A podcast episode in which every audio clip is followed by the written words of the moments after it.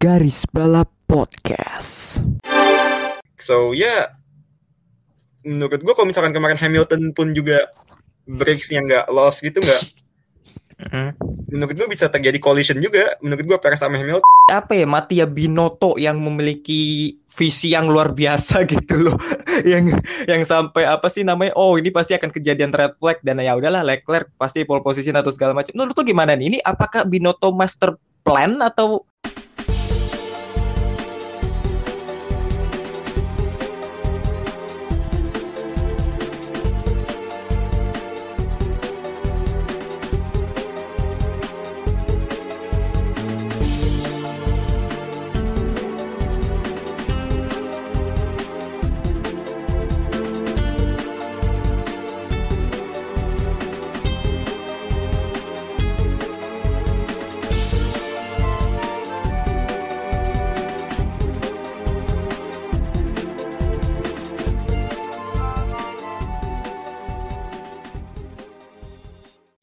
Ya, kembali lagi di garis balap bersama test driver andalan Anda, gue bagus.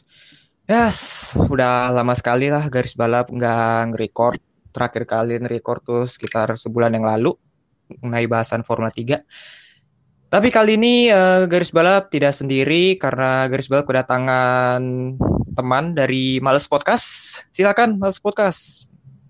Halo semua uh, pendengar garis balap, gue dari Males Podcast mungkin kalian kalau tahu di episode sebelumnya yang kita ngebahas about Monaco GP. Nah, hari ini gue sekarang main ke rumahnya garis balap. Nah, iya betul. Mungkin bisa cerita sedikit soal Males Podcast itu podcast tentang apa atau ya pokoknya perkenalkan diri aja di untuk para pendengar garis balap. Ya, Males Podcast tuh podcast yang 3 in 1 ya. Ada ada bahasan bola, basket dan juga F1. So, kalau kalian ingin mencari bahasan-bahasan uh, yang penuh dengan meme-memeable, silahkan aja datang ke Males Podcast. Hmm, Oke, jadi bagi bagi bagi kalian yang merupakan pendengar apa bukan pendengar sih fans F1, basket sama bola ya, Yep. bisa tuh cek-cek tuh di Males Podcast di Spotify ada kan? Di Spotify. Ada, ada. Spotify, Apple Podcast, Anchor ya ya cek juga Instagramnya. Mereka juga menyajikan konten yang bagus juga di IG mereka. Yep. oke jadi uh, setelah pembukaan ya sebenarnya apa ya? Masih gak percaya dengan apa yang terjadi pada malam kemarin soal GP Azerbaijan. Tapi sebelum ke sana kita bahas soal ya apa yang terjadi di free practice ataupun di kualifikasi.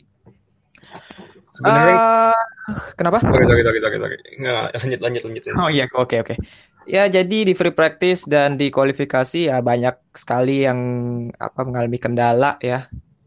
Entah itu dari apa eh, sebuah apa keramatnya turn 15 terus juga eh, Valtteri Bottas yang hampir telat apa telat datang di Baku. Kita ke ini dulu deh yang masalah turn 15 nih. Menurut lu gimana nih soal turn 15 yang sampai ada 5 apa sekit- sekitar 5 kecelakaan di free practice maupun kualifikasi? Apa memang harus diubah turn 15 ini atau apa? Menurut gue emang turn 15 tuh apa ya? Ciri khas Baku selain castle section ya. Hmm. Itu emang udah ciri khas banget di Baku. Mungkin eh, kalau para pemain game F1 yang paham ya betapa sulitnya eh, turn 15 itu kalau dari eh, view driver eye Hmm. emang se apa ya, setricky itu. Setriki itu ya. Ya lu eh, oversteer dikit bisa selesai balapan lu. Hmm. Iya, kalau misalnya ya rem di apa remnya telat dikit bisa jadi bablas kan, Yep. turn 15. Dan juga nggak hanya turn 15 sih, tapi turn turn 3 juga gitu yang jadi masalah di kualifikasi. Kalau menurut lu gimana kalau untuk yang apa eh turn 3 yang dialami oleh Yuki Tsunoda dan Ricciardo kecelakaan di kualifikasi. Eh, dan Sains. Oh ya, Sainz ya. Iya, Ya. iya, iya. meskipun terpisah ya sama Sunoda, meskipun waktunya sama, tapi uh, tidak collide atau apa kecelakaan Mungkin ini tunggal. pendapat gue sendiri ya. Uh, Yuki Tsunoda ini kan uh, musim ini kan baru pertama kali dia mengendarai mobil F1 di sirkuit Baku. Hmm. Uh, bed, ya mungkin ya mungkin dia belum terlalu hafal dengan uh, break spotnya mungkin ya M mungkin itu pertama terus yang kedua -hmm. itu kan di kualifikasi ya -hmm. um, ya namanya juga kualifikasi lu pasti kan pasti pengen apa pengen ngasih semuanya lu pengen push the limit ya tapi iya, ya betul. kalau nge-push the limit di track jalanan ya ujung ya sangat mungkin ter terjadi kecelakaan seperti itu iya dan juga kan sirkuit jalanan kan beda dengan sirkuit pada umumnya. Kalau sirkuit pada umumnya di pinggir trek ada run off area ataupun gravel, rumput. Ini ya lu berhajar langsung dengan tembok gitu loh. Iya, benar-benar. Itu. Nah, kalau untuk sains sendiri, sains sendiri sepertinya kalau yang gue lihat-lihat ya uh, miss the break breaking point juga sih menurut gue ya. Tapi nggak sebablas si Sunoda. Entah ya mungkin mungkin Sains gak ngeh ada yellow flag atau apa ya. Mungkin dia kalau nggak ada yellow flag dia pasti udah langsung melanin mobilnya dong. Iya sih. Maybe dia nggak ngeh atau apa ada yellow flag atau warning apa di depan dia, makanya dia bablas kayak gitu. Oh, dalam tanda kutip kaget mungkin kali ya? Iya, mungkin dibilang. dia masih kaget. Hmm, bisa, bisa, bisa, bisa. Uh, dan juga kualifikasi kemarin di di apa pole position dicatat oleh Charles Leclerc dan karena kecelaka karena kecelakaan Sunoda dan Sainz ini menghasilkan Charles Leclerc yang berhasil meraih pole position dan berhasil membatalkan Max Verstappen untuk melakukan hot lap terakhirnya. Menurut lu gimana nih soal Leclerc yang meraih pole? Apakah ini kan banyak yang memuji apa ya Matia Binotto yang memiliki visi yang luar biasa gitu loh. Yang yang sampai apa sih namanya oh ini pasti akan kejadian red flag dan ya udahlah Leclerc pasti pole position atau segala macam. Menurut tuh gimana nih? Ini apakah Binotto master plan atau lebih ke ya, Ferrari ini apa ya? Menurut gue ada jimatnya gitu di dua race terakhir di dua sirkuit jalan terakhir. Makanya menurut hmm. gue Singapura GP sampai dibatalkan ini sebuah kehilangan buat Ferrari tentunya. Besar. Bener bener bener. Bisa bisa bisa bisa. Soalnya ya balapan jalanan tuh kan cuma Monaco Azerbaijan sama Singapura. Ya Arab Saudi.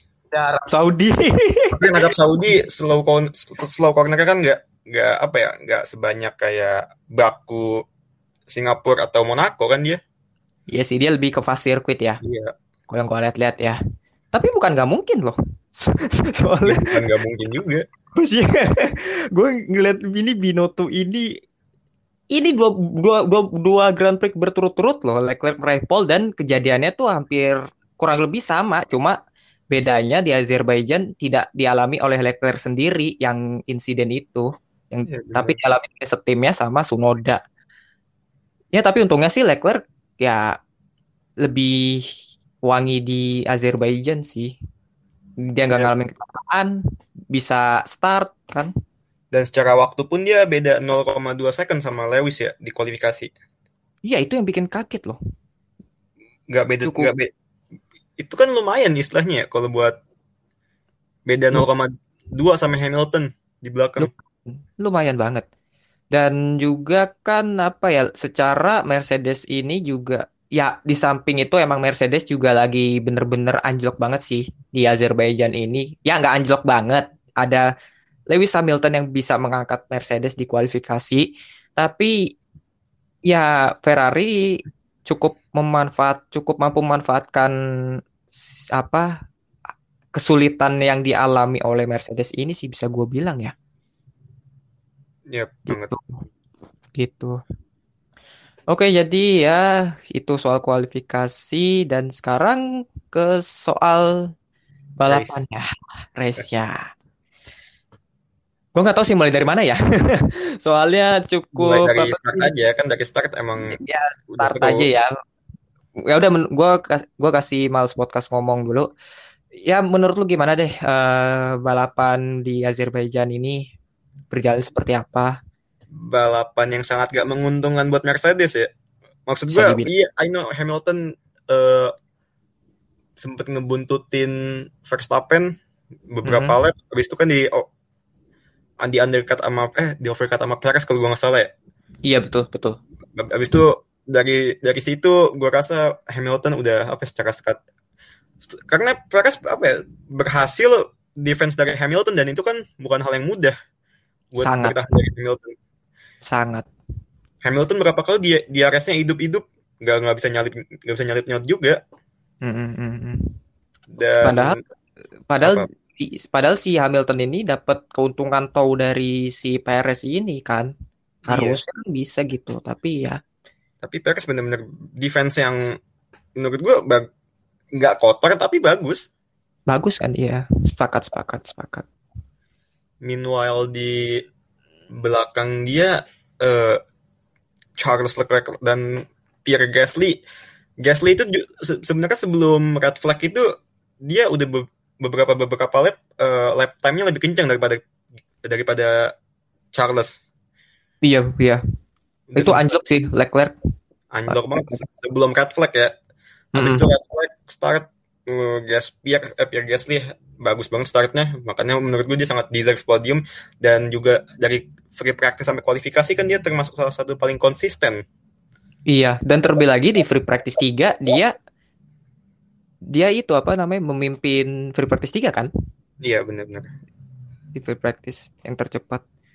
justru ya menurut gue di sini balapan ini bukan bukan balapan yang menguntungkan ya buat eh, either namanya Ferrari dan juga Mercedes dan juga McLaren McLaren juga di awal awal pun Norris sempat kebuang ke belakang kan ke di Wah, start iya tuh. Norris sempat Iya tuh. position 12 kan Iya, banget banget anjlok banget sih Norris startnya waktu awal-awal. Dan Dan- bis- bisa finish di top 10 kan? ya beruntungnya dia bisa apa bisa comeback bisa Hmm. finish di P5 di depan pembalap muda Fernando Ya, pembalap muda. Eh, tapi gue give credit loh buat pembalap muda yang satu ini. Soalnya pas apa tuh pas standing start itu dia dari posisi 10 ke posisi 6. I- Lonjakannya lu luar biasa gitu loh. Dan finish positif. pembalap ya Iya. Ini kan berarti ya Alonso masih apa sih namanya menunjukkan ballsnya, nyalinya ya. Ya memang sih dia menunjukkan nyalinya tetapi kalau kita lihat di race dia itu pace-nya di di bener-bener diajar dihajar sama Yuki Tsunoda Iya, iya, iya. sebelum red flag ya sebelum red Mhm. flag dia bener-bener dihajar sama Yuki Tsunoda dan sulit buat dia buat fighting untung aja ada red flag Hmm, sangat untung ya. sekali red, red flag itu sangat menguntungkan buat Fernando dan ya kita tahu semua Fernando kan startnya benar-benar bagus banget Iya. Sebenarnya nggak hanya Fernando sih yang diuntungkan banyak sih pembalap yang diuntungkan. Salah satunya Sergio Perez dan beberapa pembalap lainnya. Tapi yang tidak diuntungkan ada ada juga Lewis Hamilton. salah Nah, mencet tombol kalau nggak salah ya Kenapa? salah mencet tombol apa gitu gue baca beritanya Iya, katanya dia apa sal kayaknya nggak sengaja sih, nggak sengaja gitu. Mencet mencet top magic button gitu. Katanya. Tapi selain Hamilton juga salah pencet tombol gue harus appreciate apa Perez berhasil bikin Hamilton serba salah juga di sebelum turn pertama itu because why Iya. karena Perez rem bener-bener dia rem bener-bener pengen apa yang overtake dari outside Hmm. but at the same time Hamilton juga udah apa udah terlanjur late break so ya menurut gue kalau misalkan kemarin Hamilton pun juga breaksnya nggak loss gitu nggak Hmm. menurut gue bisa terjadi collision juga menurut gue Perez sama Hamilton karena Perez pengen ngambil dari outside meanwhile Hamilton late break ya Late break. sangat Dan mungkin ternyata late breaknya bablas. iya antara antara Vettel bisa ngambil dari inside atau dua Hamilton sama Perez um, ini tabrakan menurut gue kemarin di situ dan Hmm. beruntung dan beruntung Hamilton malah bablas tapi ya itu juga ke kredit yang gue kasih ke Perez juga berhasil bikin Hamilton serba salah juga Hmm. Ya ya ya. Tapi menurutku men- menurut gue sih apa ya? Pada saat standing start itu eh, apa ya apa sih namanya kelihatan remnya Hamilton tuh udah ngebul gitu ngebulnya mungkin di antar pembalap lain remnya dia yang paling ngebul gitu kan yang Iya, paling iya. mengeluarkan asap banyak gitu paling baik dia gue sih udah berpikir-pikir pas start tuh hmm, ini kayaknya ada apa-apa nih sama Hamilton. Ada apa-apanya itu ada ada dua kemungkinan. Entah dia bakal bablas atau ya dia bakal all out di sini gitu loh. All out di T- T1 dan ternyata bablas. Gue kira remblong loh ternyata setelah dilihat-lihat lagi dibaca beritanya salah mencet tombol ternyata. Ya, Rookie mistake itu. jarang-jarang loh Mes ya meskipun emang Lewis Hamilton eh, manusia juga cuma untuk seorang tujuh kali juara dunia melakukan kesalahan seperti itu ya membuktikan bahwa ya he he apa he can make make, make he can make mistake gitu loh Iya, Dan juga Mercedes itu kan juga di kemarin itu juga ya emang benar-benar bapuk entah bukan bukan bukan Lewis doang yang bapuk, Bottas pun juga bapuk. oh iya emang Bottas balapan ya nggak kelihatan loh. Tapi tapi tapi tapi terlepas dari mem, mem Bottas itu gue harus ngasih kredit juga ke Bottas ya karena Bottas kan datangnya paling telat ya. Terus iya bisa race finish P12 kalau gue nggak salah ya. di atas Hamilton still Iya. Bisa finish di atas Schumacher, Mazepin. Oh, udah menurut gue udah ya walaupun balapannya jelek sih, jelek bukan- banget jelek banget. Tapi ya harus gue ngasih kredit juga dia dia bisa apa langsung menyatu gitu sama tracknya dan juga kan pembalap pun juga manusia pasti ngerasain nama jet lag segala Hmm. macem. ada banyak kemungkinan ya. Yap. Dan juga hingga Botas kan sampai apa sih itu namanya di pre- apa sebelum Hamin satu sebelum praktis kan ada sesi konferensi pers kan dia pun sampai konferensi persnya le- lewat bandara bandara Finlandia gitu loh. Itu ya ya sih terlepas dari Botas terlepas lagi masalah-masalah yang tadi lu bilang ada juga masalah teknisnya sih Ya, Terlebih lagi saya perbedaan sayap belakang Lewis Hamilton dan Bottas sih. So, ya, itu- yang gue baca baca yang saat yang saat yang Hamilton itu kalau tidak salah dipasang dua pilar. Si Bottas cuma satu pilar kalau nggak salah. Ya, itu juga ngaruh banget sih. Ngaruh banget kan. Dan emang Lewis Hamilton ini handal di low downforce memang. Ya, gitulah. Press F lah buat Mercedes soalnya ya menurut gue sih Mercedes juga secara strategi juga nggak belajar sih dari apa yang dia lak apa yang mereka gunakan strateginya di Monaco gitu. Di Monaco di Azerbaijan mereka menggunakan undercut dan lagi-lagi di Azerbaijan di balapan kemarin menggunakan undercut lagi. Sementara Red Bull jitu gitu dalam menerapkan strategi overcut gitu. Dan juga Red Bull menurut gue kemarin kenceng banget ya di Baku. Nggak cuman Verstappen, Perez juga kenceng banget. Hmm. Dan perlu diingat juga Hamilton tuh kan pit stopnya agak pelan karena dialangin Pierre Gasly juga. Iya sih agak lambat di situ sih. Itu bad days banget buat dia. Bete gue jadi dia.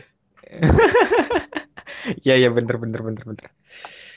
Iya bener bener. Em, tapi emang kayaknya sih emang ya Red Bull ini dalam strategi overcut emang kayak bag- bagus banget sih.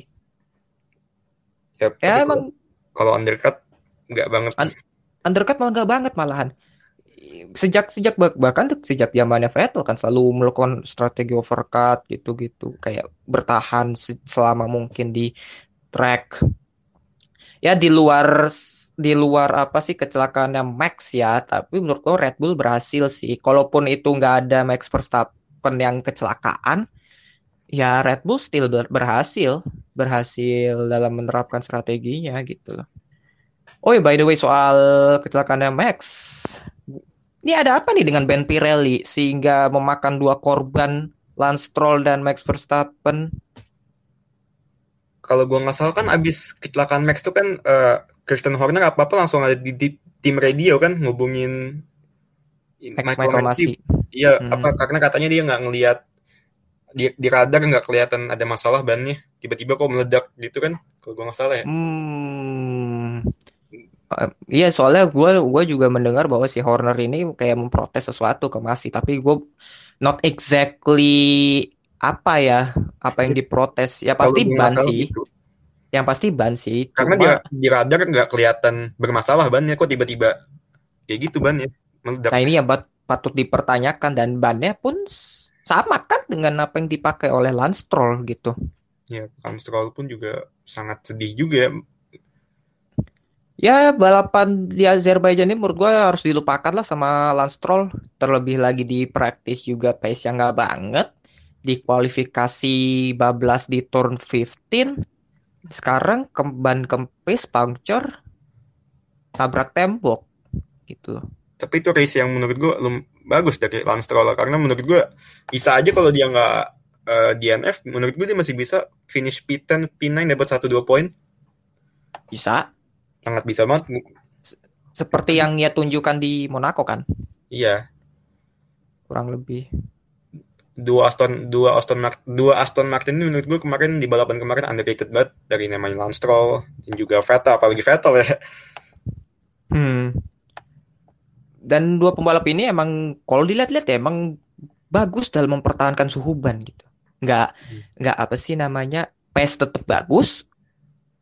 Eh ban lu terjaga dengan benar gitu loh sampai lu disuruh pit gitu dan lu dija- disuruh jaga, jaga suhu ban selama mungkin pada balapan yang cukup panjang ya itu nggak mudah juga meskipun pada akhirnya sih Stroll ya bablas tembok ya dan itu juga kesalahan Ah. Pirelli menurut gue ya kesalahan Pirelli ya. Gua kira juga gua kira juga kayaknya aduh si Stroll kayak bannya udah habis juga gitu, tapi kayaknya sih nggak juga sih. bener Oh juga Max Verstappen alami masalah hal yang sama gitu loh. bener bener bener Gitu. Eh tapi ya tapi menurut lu ini nggak sih apa sih namanya? Eh sebelum kecelakaan Max ya. Lance kecelakaan Lance Stroll ini harus di red flag nggak sih? Soalnya ada beberapa orang yang wah kayaknya harus red flag nih. Terus juga Lance Stroll ini kan kecelakaannya dan mobilnya berada di area yang sangat tidak aman. hmm, gue nggak ngerasa either Max or Lance pantas di red flag ya buat gue ya ya Hmm. gue tahu Max dan Lance eh, kecelakaan yang di straight line kayak gitu ya kecelakaan yang berbahaya buat pembalap tapi menurut gue eh, red flag itu kan harus apa ya kalau bagi gue red flag itu kecelakaan yang bener-bener eh, mobilnya bener-bener di tengah jalan gitu bener-bener di tengah jalan gitu rusaknya atau Hmm. makan dua tiga pembalap crash gitu menurut gue itu pantas di tapi kalau menurut gue ngelihat kecelakaan Lance atau Max I don't think harusnya di red flag ya menurut gue yellow, yellow flag udah cukup ya kalau kecelakaannya Max ya bisa lah pembalap pada ngelewatin pit Hmm. Soal soal kalau Max sih emang sedikit berada di racing line-nya apa sih itu namanya? Di- ber- sedikit berada di racing line sih berhentinya mobilnya. Meskipun mampu dihindarkan oleh Sergio Perez dan pembalap di belakangnya, tapi ya kan semoga dia- saja sih. kan di- eh, apa serpian debris debrisnya itu. Kalau nggak salah di Portimao pun kan juga gitu. Kayak Conan deb debris debrisnya itu kan yang mengganggu. Ya mobil kan karena kan kalau ngeliat mobil Max itu kan bukan di tengah-tengah jalan kayak gitu bener-bener di pinggir. Iya sih benar-benar di pinggir sih. Dan ya Pirelli banyak PR lah habis balapan ini. lebih tahun Tapi- depan kan dia mau nerapin ban ban yang baru kan Iya betul. Terlebih lagi menerapkan bahan baru. Tapi menurut lu ini gak sih mirip mirip mirip dengan kejadian pecah ban ini mirip-mirip dengan kejadian yang seperti di Inggris tahun lalu yang Hamilton ya? kata si yang Hamilton itu atau atau mungkin kayak Inggris 2013 atau apa? Kalau Silverstone gue gak kaget ya sering ban meledak. Maksud gue ya kalau yang doyan main game F1 pun juga ngerti kok kan Silverstone tuh sirkuit yang bener-bener makan ban. Iya sih. Pemba- Gak cuman pem- ya kalau ban meledak di Silverstone menurut gue masih acceptable ya karena emang Silverstone sesulit itu menjaga bannya. Gak cuma di Hmm. real life, gue yakin di game pun juga sulit. Hmm. But ini Iya, kan iya, baku sirkuit jalanan dan shock juga sih gue ngeliat ban bisa meledak di sirkuit jalan kayak begitu. Iya, apalagi kan sirkuit ja kalau sirkuit jalan kan di Monaco juga kayaknya nggak ada kejadian seperti itu gitu. Meskipun tipikal meskipun sirkuit jalanan, cuma tipikal sirkuitnya berbeda. Cuma iya apa sih kok bisa ya gitu Pirelli gue nggak ngerti lah. Banyak banyak PR lah si siapa sih itu namanya Pirelli si Mario Isola banyak banyak PR. Tapi meskipun begitu kan lu tadi bilang bahwa sebenarnya maupun dari Lance Stroll maupun Max Verstappen eh apa ya uh, balapannya tidak deserve lah untuk untuk red flag gitu.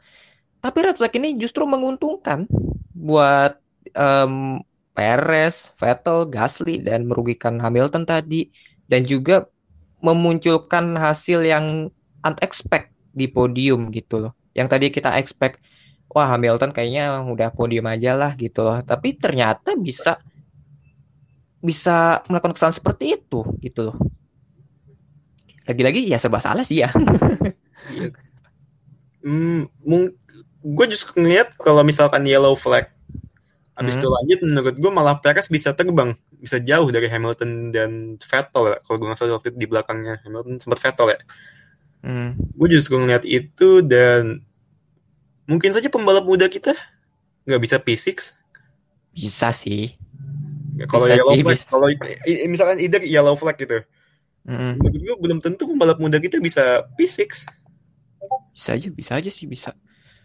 Soalnya kan ya kalau em apa pun kejadiannya sih ya kalau emang kejadian itu terjadi kalau kita berasumsi yang lain maka akan hasilnya lain juga kan.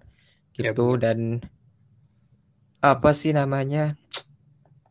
Dan ya gue speechless sih soal balapan kemarin sih jujur sih ya. Kayak Hamilton digo digocek dua Red Bull sama Aston Martin juga. Dan juga last last lapnya Gasly Charles ah, last lapnya Gasly. Iya iya. Itu battle yang asyik banget yang gue ditonton.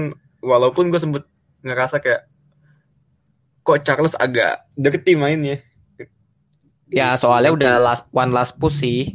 Iya udah bener-bener ini. Udah bener ya udah bener-bener all or nothing udah. Itu yang dilakukan Leclerc.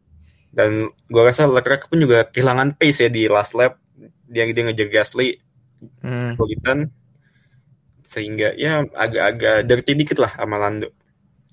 Iya iya iya iya iya. Dan juga dan juga kalau dan juga kalaupun ke overtake juga pas di overtake lagi sama Gasly kan kalau emang yeah. dilihat dari PSN juga jeblok seperti itu Bener -bener. ya nggak tahu lah Fer Ferrari tuh apa ya um, di awal-awal di di kualifikasi si Leclerc bisa meraih pole tapi pada saat awal-awal balapan tuh jeblok ya minta ampun.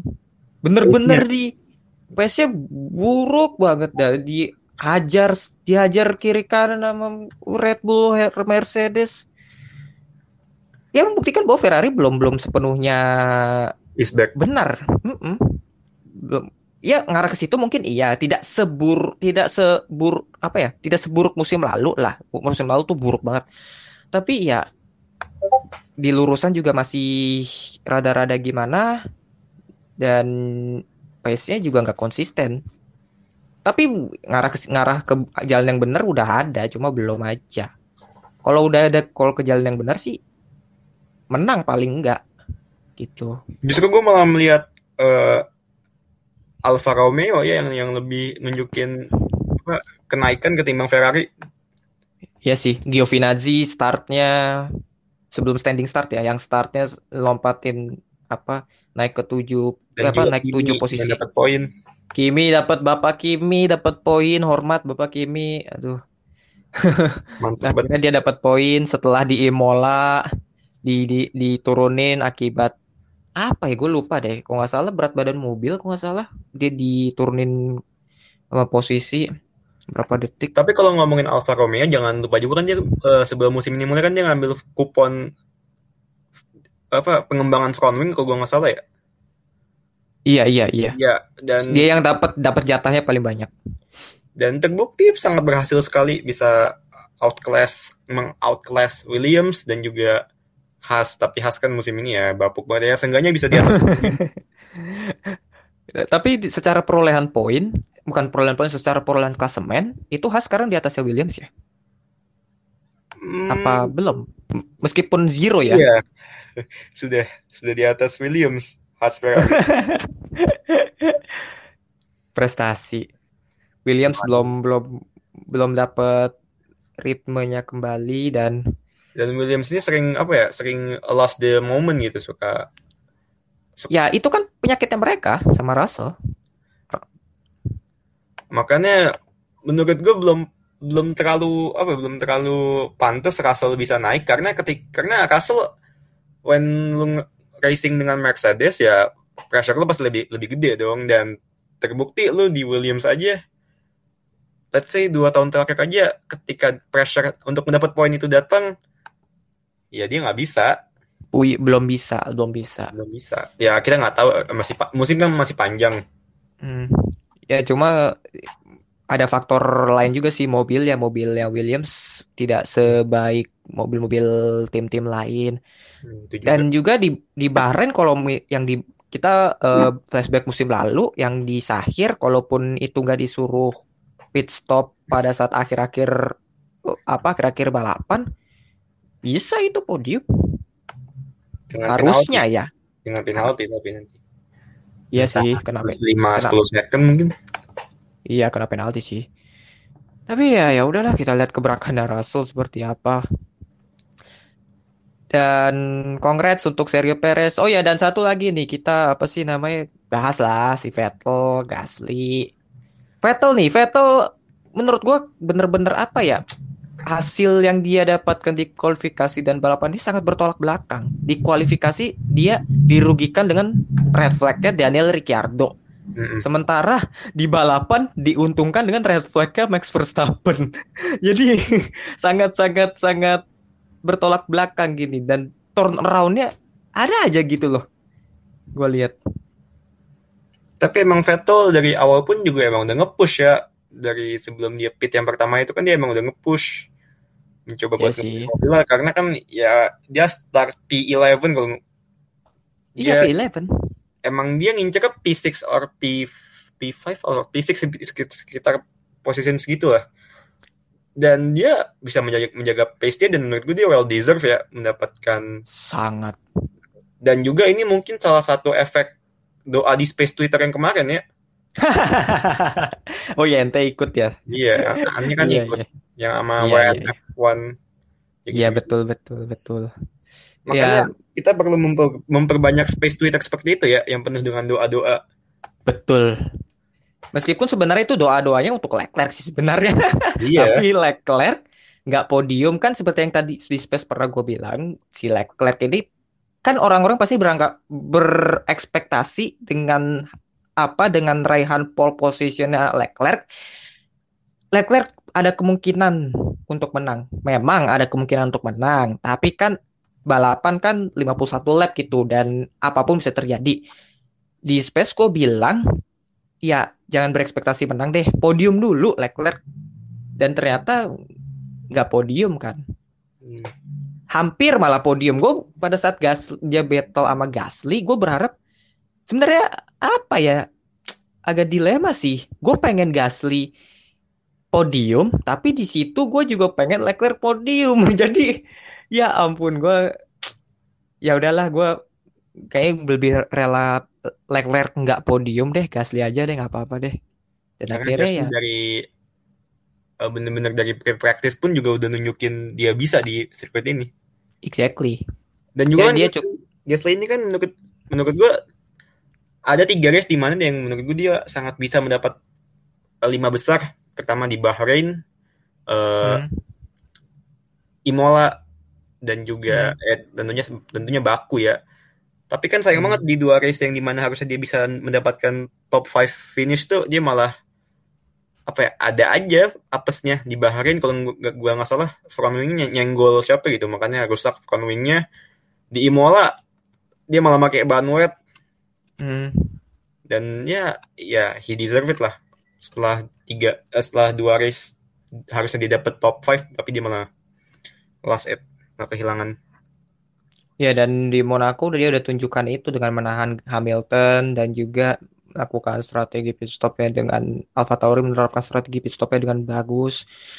Dan ya well deserve untuk Pierre Gasly dan well deserve untuk Sergio Perez, Vettel dan Perez akhirnya tidak jadi one si one win wonder ya. Nah, benar-benar. Nggak kayak Oliver Panis sama John Alesi. yang hanya satu kemenangan saja yang kebetulan ada. Tapi ya ya congrats untuk Sergio Perez. Tapi mungkin kita jangan sampai lupa juga di race ini ada satu pembalap yang menurut gue cukup mencuri mata gue. Apa? Pembalap yang baru masuk pesantren Yuki Tsunoda. Oh iya. Jangan lupa pesantren Alpha Tauri. Dari iya, pondok pesantren Alpha Tauri iya. Jadi dia sempat kalau nggak salah sempat ngovertake Alonso kalau kalau nggak salah ya. Betul. Pas Tapi sebelum red flag ya. Iya sebelum red flag ya. Mm -hmm. Walaupun sempat di radio dia ngamuk-ngamuk juga sih masih ngamuk-ngamuk juga. Well, kalau gue lihat sih itu engineeringnya yang agak mancing kayaknya sih. Kayak kayak suruh push push push ya kira suruh ke pancing. I am shut up gitu. Gitu. Kalau yang gue lihat ya kalau yang gue dengar ya. ini ya jawaban Sunoda buat yang bilang dia overrated segala macam ya, ya karena menurut gue emang emang emang dia jago itu. Ya terlalu cepat masuk ke F1 mungkin. Mungkin ya. terlalu cepat tapi kalau ngeliat hmm. bagaimana dia bisa apa menyatu sama mobil secepat ini, dia sangat deserve kok jadi pembalap yang diperhatikan dua tiga season ke depan. Hmm. Kalau Alfa Tauri apa kalau kalau seatnya Red Bull aman-aman itu dua Verstappen sama Perez. Kayaknya sih bakal aman karena, sih. Karena Alfa Tauri gue gak yakin bakal nendang Gasly. Gak yakin. Hmm, gak bakal, gak bakal. Kecuali ada kontrak offer offer yang bagus ya. Gasly kayaknya tahun depan nggak ada tanda-tanda bahwa dia akan keluar dari Alpha Tauri. Dia akan stay. Iya. Tetap.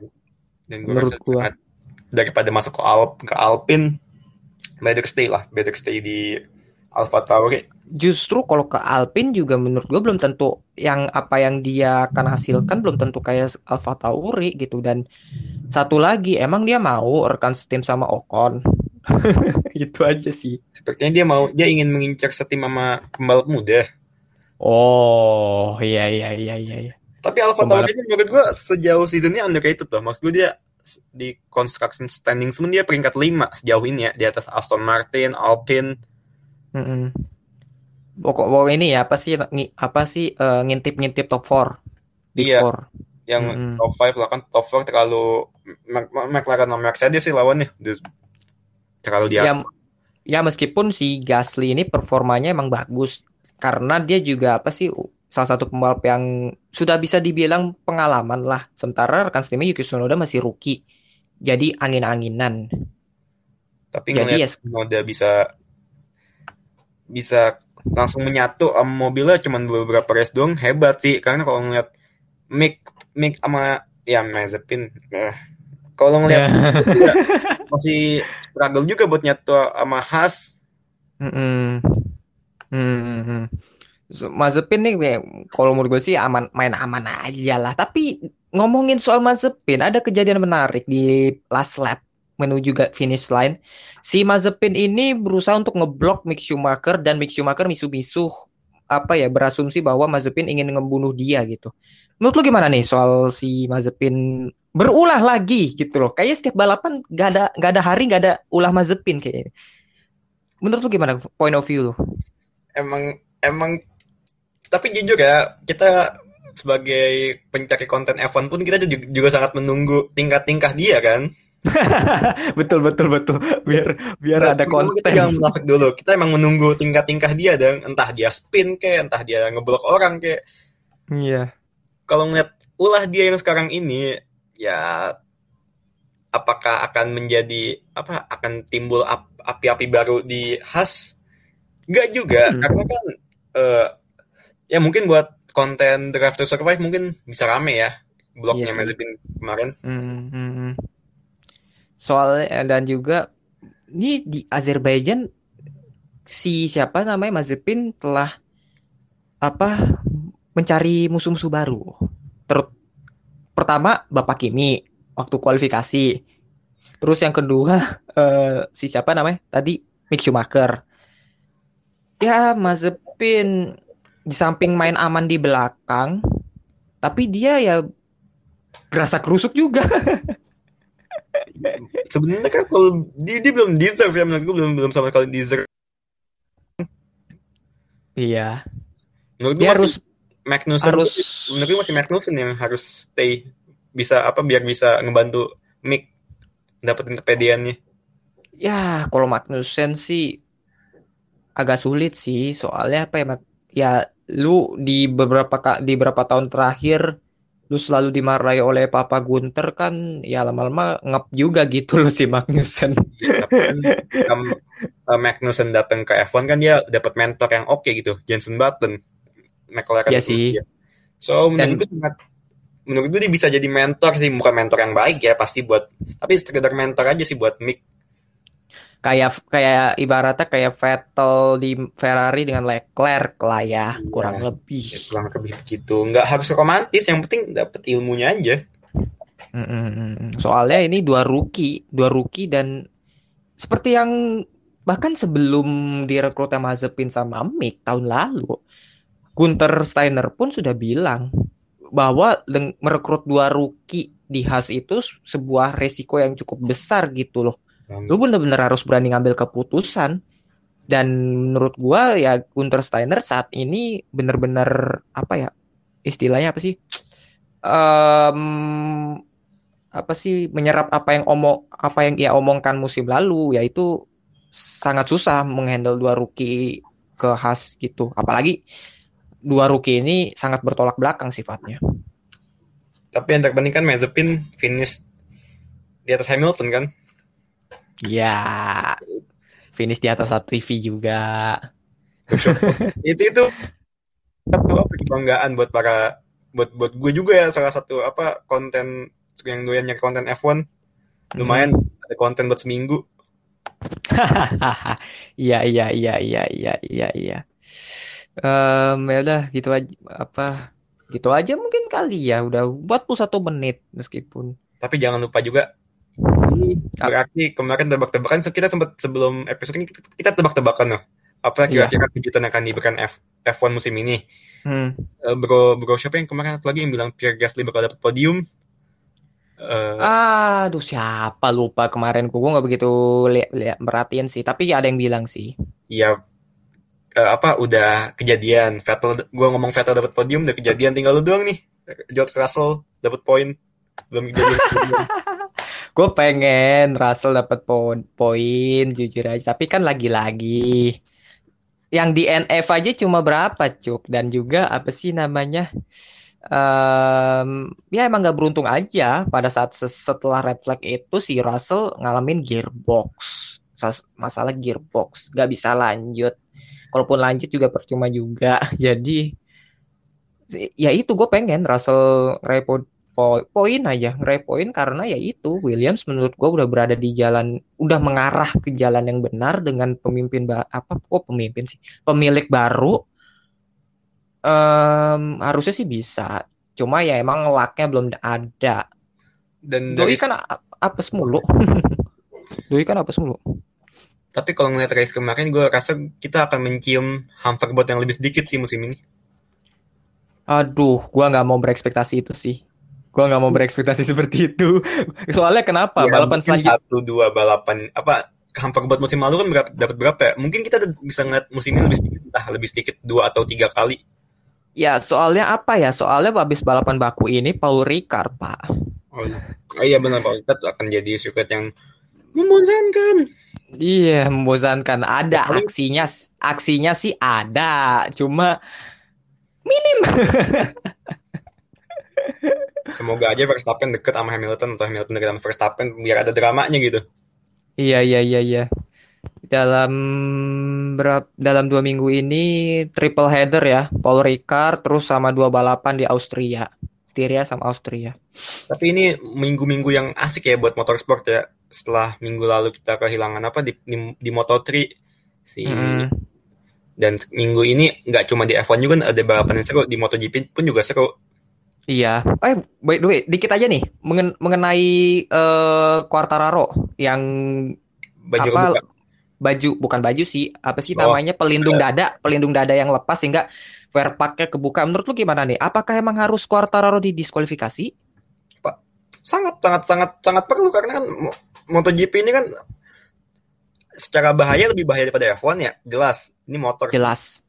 Dan coba dah kita asumsikan pada saat itu Quartararo crash atau, atau apa. Hmm. bisa bayangin kan betapa banyak bloody bloody yang keluar dari dada dia. High risknya high risknya dia apa sih namanya? Sang high, high risknya yang tadinya cuma dengan dia memakai wear pack itu yang tadinya hanya 40 atau 30 persen setelah wear packnya kebuka mungkin naik jadi 70 60 soalnya gua agak ngeri pak. Serius pak. Pada saat kemarin tuh meskipun cuma tiga lap ya meskipun cuma tiga lap tapi ngeri pak. Wear packnya kebuka gitu gua nggak nggak bisa bayangin. Tapi gue heran sama Quartararo Oke, gue gue eh, spoil, spoil dikit aja ya. Gue yang salah satu orang yang cukup dukung Quartararo, tapi gue nggak suka ketika dia ngupload Insta Story dan dia kayak seakan-akan dia tuh playing victim gitu loh. Lu udah jelas-jelas udah jelas-jelas salah loh gitu loh. Tapi lagi nggak Oh. itu kan sirkuit yang cukup sulit gitu maksud gue Marquez pun juga kemarin jatuh kan dan iya. Enggak, gue gue gue ngeliatnya sih yang Quartararo itu gue baru-baru ini ya dia ngupload di Insta Story-nya dia. Dia seakan kayak playing victim padahal udah jelas-jelas bahkan yang orang nggak ngerti MotoGP pun itu tahu harusnya itu diskualifikasi karena lu membahayakan diri lu sendiri dan barusan kemarin kita kehilangan pembalap dari Moto3 si Jason Dupasquar orang bajunya pun apa orang bajunya pun juga kemarin masih dipajang kok di podium MotoGP sama si Iya, dan iya dan juga ah gua nggak ngerti dah sama Quartararo. Menurut gua mah, dia butuh mendewasakan diri sih menurut gua ya. mungkin penalti yang bisa mendewasakan dia ya tapi kan gue nggak tahu Hmm. FIM ini kan agak aneh juga lebih Agak bias ya bisa dibilang ya. iya agak ngaco juga karena beberapa nggak cuma Moto, MotoGP ya yang balap apa yang ada pembalap meninggal dari balap motor ini Eh, pembalap Indonesia pun siapa gue lupa namanya kemarin Si ini siapa sih itu namanya? aduh Eh an- eh, lupa lah pok 2019 itu kan. iya Itu ASEAN Talent Cup ya. ya bukan FIM eh, FIM bukan sih FIM juga ya itunya Termasuk di bawah naungan FIM iya. Talent Cup. udah banyak juga pembalap-pembalap yang meninggal di bawah apa naungan FIM dan kalau paling apa ini kan MotoGP ini kan tingkat paling tinggi ya. Kalau tingkat Hmm. paling tingginya aja udah apa ngasih contoh yang bad atau buruk kayak begini ya. Ya gua gua rasa FIM perlu tobat ya. Mau ber- mau berapa masa mak- maksud gua masa pembalap meninggal mau jadi inian tahunan? Iya sih soalnya hampir tahunan cuy, hampir tahunan selalu ada aja pembalap meninggal. Ya memang memang apa apa, balapan motor tuh risknya paling tinggi. Soalnya lu pada saat lu ngendarin motor lu tidak berlindung dengan apa-apa kecuali wear pack sama helm lu. Itu aja gitu. Bener banget. Tapi harus ada apa ya sesuatu tindakan gitu. Kayak misal contoh lah F1. Eh terakhir kali pembalap F1 meninggal Jules Bianchi. Karena eh apa sih itu namanya? Karena cedera kepala yang dia apa bablas mobil pengangkut yang ngangkut si Sutil di 2014 Jepang. Mm-mm. Itu langsung F- eh, FIA ambil tindakan, langsung uji coba pelindung apa sih pelindung kokpit di F1. Entah itu dari aeroscreen per awal awal awal entah itu dari Halo hingga akhirnya tahun 2018 diaplikasikanlah ke Halo dan beberapa ke- bahkan beberapa kecelakaan mau entah mau entah itu dari F2, F1, Formula 1 itu kecelakaannya eh, apa sih namanya sangat dekat sekali dengan kokpitnya pembalap gitu. Kita lihat kita lihatlah Leclerc tahun 2018 di Spa yang apa Hmm. bannya dari Alonso mengenai halonya Leclerc. Baru-baru ini Roman Grosjean itu ya apa ya? Gue nggak ngerti deh dengan FIM sih. FIM kenapa nggak mengambil tindakan yang ya mungkin dengan lu eh mem- memperkuat helm kayak atau mungkin menebalkan wear pack gitu atau gimana Menurut gitu. gue yang Gua sangat penting di F1 eh di F1 di MotoGP sekarang ini menurut gue pelindung leher sih entah apa bahannya Nah, gue juga ber, gue berpikiran begitu. kayak dibuat semacam Hans Hans gitu kan. Iya. Gue berpikiran malah begitu. Gue juga tapi yang fleksibel ya yang yang bisa memudahkan driver buat miringin, miringin kepala tentunya. Iya. Ya menurut gue ini kan apa gue kan percaya bahwa setiap apa yang akan dilakukan manusia itu ada akibatnya. Iya. Ya mungkin akibatnya bukan kemarin tapi menurut gue mungkin dari sini bakal hate speech ke Quartararo bakal banyak dan mental dia bakal bakal turun. So gue rasa Jack Miller and Johan Zarco bisa lah dua race ke depan mengambil spot apa mimpin klasmen lagi. Nah iya ini yang gue takutin sih Quartararo soalnya apa sih dengan dia banyak di head speech seperti itu ya menurut gue sih kalau menurut gue ya ini mirip kasusnya nih ya apa ya Quartararo sama Lando Norris ini mirip-mirip nih. Kalau misal bahkan Lando Norris pun sekarang udah menuju tingkat kedewasaan sementara kalau menurut gue Quartararo malah belum. Dan padahal musim lalu pun harusnya dia belajar ya bosan dia dari musim lalu. Di pertengahan musim di mana dia bisa mimpin malah mimpin klasmen malah di balap Johan Mir. Nah, makanya itu. Makanya perlu mature lah, mendewasa lah, dewasa si Quartararo. Gak seharusnya dia mengeluarkan statement gitu. Teammates yang dewasa ya. Vinales menurut gue bukan teammates yang dewasa buat dia. Yang bisa ngasih bukan hanya dewasa, soalnya naruh ego masing-masing sih. Quartararo lu pembalap masa depan, sementara Vinales lu incer World Champion bersama Yamaha. Beda dengan ketika Marquez datang ya, Marquez datang ada Dani Pedrosa dan Dani yang emang waktu itu udah istilahnya pada abang ada kakak kelas lah istilahnya. Hmm. So kalau final lebih kalau finalis belum. Walaupun dan juga Pedrosa kan juga yang apa pengembangan waktu di zaman Honda kan dia juga ngembangin motor kan. Iya. Walaupun tidak secemerlang Marquez karirnya. Tapi ya sangat penting menurut gue kehadiran Pedrosa di karir Marquez dan juga itu menjadi itu adalah kunci rahasia KTM dalam memenangkan beberapa balapan terakhir ini. Bayang nggak sih lu kalau kemarin tuh Pedrosa pindah ke apa Yamaha eh ke Petronas apa STR SRT um, belum tentu juga sih. Paling enggak ya paling kayak Morbidelli yang bakal apa sih namanya step up untuk yang akan menanggung bebannya Yamaha SRT secara dan juga si siapa namanya Mbah Vale juga udah tua. Gak bisa apa-apa lagi kemarin jatuh juga gitu. Hati-hati lo ngomong Mbah Vale. Apa toxic fansnya banyak? Wah lah lupa gua. Ah, gak, ah. maksud gua. Oke okay, Mbah Vale, Mbah Vale itu pembalap yang baik gitu kan. Ya sembilan kali berapa? Sembilan kali gelar juara dunia itu tidak Mudah. tidak buruk gitu kan Bismillah eh, ketua FIM So, jadi kalau misalkan kalian tiba-tiba ngelihat di Twitter garis balap banyak SJW SJW Rossi, salahkan salahkan ya, dia. Ya ampun, enggak enggak enggak enggak enggak. enggak. Baiklah, nah, Perlu diingat kemarin garis kemarin tuh F1 Speed Indonesia bermasalah loh. Soalnya gini, kita nih si Salam si Lambe, gua mau WNF1 cuma kayak istilahnya bercanda aja itu. Dan emang ngejinx apa yang diprediksi F1 Speed tapi ya itu cuma candaan, Pak. Tapi orang yang nge baper terus mengkomen tidak apa tidak ngasih pendidikan ke followersnya segala macam menurut gue itu orang-orang yang menurut gue ya tahu sendirilah netizen Indo. Ya itu mungkin fans-fans baru ya ya biasa iya. baru kan ya begitulah.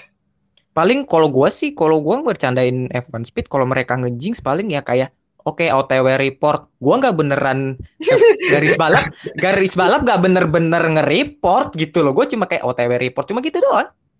Atau cuma eh ngejinx nih cuma gitu doang. Nggak nggak ada nge nge apa sih namanya mengajak orang untuk eh report telepon seperti enggak gue cuma cuma kayak istilahnya ya roasting aja biasa dan juga gue kenal kenal mereka gitu loh juga efek apa efek karena menonton F1 nonton F1 tahun ini lebih dimudahkan dengan ada video.com.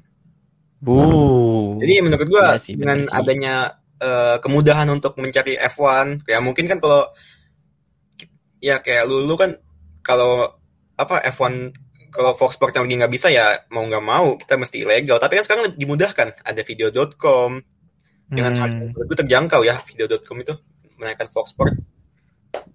Top job lah untuk video.com sih. Walaupun belum Fox Sports udah mau tanda tanya Tanda tanya. Tanda tanya. Sayang banget ya video.com udah udah istilahnya udah kayak istilah berpartner sama Fox Sport. Eh, Fox Sportnya Oktober nanti ngilang. Disayangkan lah.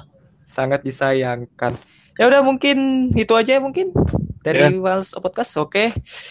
Mungkin dari ada sepatah dua kata mungkin apa dari balapan di Azerbaijan barusan kesannya mungkin.